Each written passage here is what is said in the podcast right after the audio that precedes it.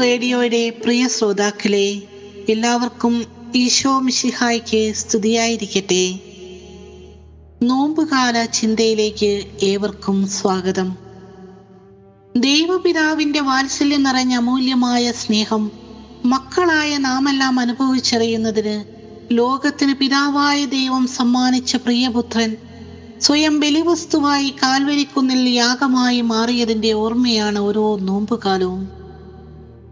Asia അൻപതാം അധ്യായം ആറാം വാക്യത്തിൽ പറയുന്നു അടിച്ചവർക്ക് പുറവും താടിമീശ പറിച്ചവർക്ക് കവളുകളും ഞാൻ കാണിച്ചു കൊടുത്തു. നിന്ദയിൽ നിന്നും തുപ്പിലിൽ നിന്നും ഞാൻ മുഖം തിരിച്ചില്ല. അതികഠിനമായ പീഡകളിലും സഹനത്തിലും ഈശോയുടെ മനോഭാവമാണ് വചനത്തിലൂടെ നാം വായിച്ചു കേട്ടത്. ഈ ഒരു മനോഭാവമാണ് നമുക്ക് ഓരോരുത്തർക്കും വേണ്ടത്. കർത്താവിന്റെ നിണമണിഞ്ഞ പാതകളിലൂടെ നാം സഞ്ചരിക്കുമ്പോൾ നമ്മുടെ ജീവിതത്തിലേക്കൊന്ന് തിരിഞ്ഞു നോക്കാം. ഈശോ നമ്മളോട് പറയുന്നു നീ നിന്നിൽ നിന്നും എത്രമാത്രം ഇറങ്ങുന്നുവോ അത്രമാത്രം ഞാൻ നിന്നിൽ നിറയുന്നു.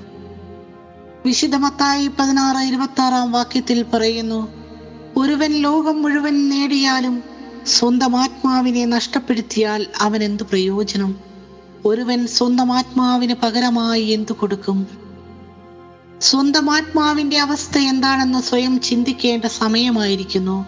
ശരീരത്തിന്റെ ജഡാഭിലാഷങ്ങൾ വെടിഞ്ഞ് നമ്മുടെ ആത്മാവിന്റെ വിശുദ്ധിക്ക് വേണ്ടി നമുക്ക് പ്രയത്നിക്കാം. ശരിയായ അനുതാപത്തോടെ കുഞ്ഞു കുഞ്ഞു പരിത്യാഗങ്ങളോടുകൂടി സാധിക്കുന്ന കുഞ്ഞു നന്മകൾ അപരന് ചെയ്തുകൊണ്ട് ഈ നോമ്പുകാലം അനുഷ്ഠിക്കുവാൻ ഈശോ നമുക്ക് വാഗ്ദാനം ചെയ്ത സഹായകനായ പരിശുദ്ധാത്മാവ് നമ്മളെ സഹായിക്കും. സ്നേഹിതനു വേണ്ടി ജീവൻ ബലികഴിക്കുന്നതിനേക്കാൾ വലിയ സ്നേഹമില്ലെന്നരുൾ ചെയ്ത കർത്താവ് നമ്മിലൂടെ എന്നും സജീവമായി നിലകൊള്ളും.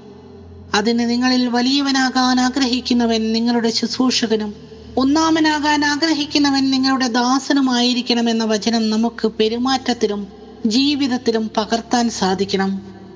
നമ്മുടെ യേശു തന്റെ ശരീരത്തിൽ പീഡകൾ സഹിച്ചു മരിച്ചുദ്ധാനം ചെയ്തെങ്കിൽ നമുക്കും ശരീരത്തിന്റെ സുഖങ്ങളെ ത്യജിച്ച് ഉപവാസത്തിലും സഹനത്തിലും കൂടെ കടന്നു പോകുമ്പോൾ നമ്മുടെ ജഡമാകുന്ന ശരീരത്തിനും തീർച്ചയായും ഒരു രൂപാന്തരീകരണവും ഉയർപ്പുമുണ്ടാകും. ഓരോ നോമ്പുകാലവും ഒരു കടന്നുപോകലാണ്.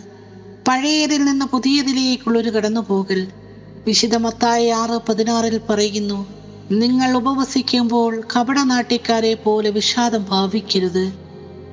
ഈശോയുടെ ആഗ്രഹം നമ്മൾ ഓരോരുത്തരും ഉപവസിക്കണമെന്നാണ്.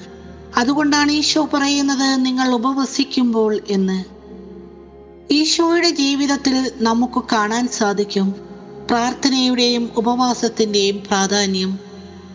സഹനങ്ങളിലൂടെ കടന്നു പോകുന്നവരുടെ തലയ്ക്ക് ചുറ്റും ഒരു വലയമുണ്ട്. അത് ഉലയിൽ ശുദ്ധി ചെയ്തെടുത്ത വിശുദ്ധിയുടെ വലയമാണ്.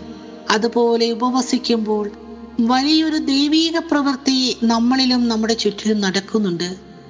മോശ കരമുയർത്തി പ്രാർത്ഥിച്ചപ്പോഴാണ് ജോഷുവായുടെ നേതൃത്വത്തിലുള്ള സൈന്യം യുദ്ധം ചെയ്യിച്ചത് പഴയ നിയമത്തിൽ ഉടനീളം നമുക്ക് കാണാൻ സാധിക്കും. എപ്പോഴൊക്കെ ജനം അനുദപിച്ച് ഉപവാസത്തോടെ കർത്താവിനെ വിളിക്കുന്നുവോ തൊട്ടടുത്ത നിമിഷം കർത്താവ് വലിയൊരു ദൈവീക പ്രവൃത്തി അവരുടെ ചുറ്റിലും ചെയ്തിരിക്കും. ഈശോയുടെ ജീവിതത്തിൽ വലിയൊരു രക്ഷാകര ദൗത്യം ഏറ്റെടുക്കുന്നതിന് മുമ്പ് നാൽപ്പത് രാവ് ഉപവസിച്ച് പ്രാർത്ഥിക്കുന്നതായി നമുക്ക് കാണാം. ഉപവസിക്കുക എന്നാൽ യേശുവിന്റെ കൂടെ ആയിരിക്കുക എന്നാണ്. പാപത്തെ വെറുത്ത് പാപിയെ നേടിയ ക്രൂശിതന്റെ തിരുമുഖം നമ്മളെ ഓരോരുത്തരെയും നോക്കി പറയുന്നു. ഞാൻ നിങ്ങളെ സ്നേഹിച്ചതുപോലെ നിങ്ങളും പരസ്പരം സ്നേഹിക്കുവിൻ. ഭൂമിയിലെ ഏറ്റവും അപമാനകരമായ യാത്ര എന്നാൽ സ്വർഗത്തിലെ ഏറ്റവും മഹനീയമായ യാത്ര ശാപത്തിന്റെ കുരിശിനെ മാറോട് ചേർത്ത് പിടിച്ചുകൊണ്ട് അനുഗ്രഹത്തിന്റെയും രക്ഷയുടെയും കൃപയുടെയും കുരിശാക്കി മാറ്റിയ ക്രിസ്തുനാഥനോടൊപ്പം നമുക്കും അവിടുത്തെ പാത പിന്തുടരാം. ഒരു സഹനവും ചെറുതല്ല. നമ്മൾ നമ്മളിലെ ഞാൻ ഇല്ലാതാക്കി ഈശോയിൽ ലയിക്കുമ്പോൾ സ്വർഗത്തിൽ നിത്യജീവന്റെ കിരീടം നമ്മളെ കാത്തിരിക്കുന്നു എന്ന വലിയ ബോധ്യം ഈ നോമ്പുകാലം നമ്മളെ ഓർമ്മിപ്പിക്കട്ടെ. ഏവർക്കും നോമ്പുകാലത്തിന്റെ നന്മയും അനുഗ്രഹവും ഉണ്ടാകട്ടെ. ആമേൻ.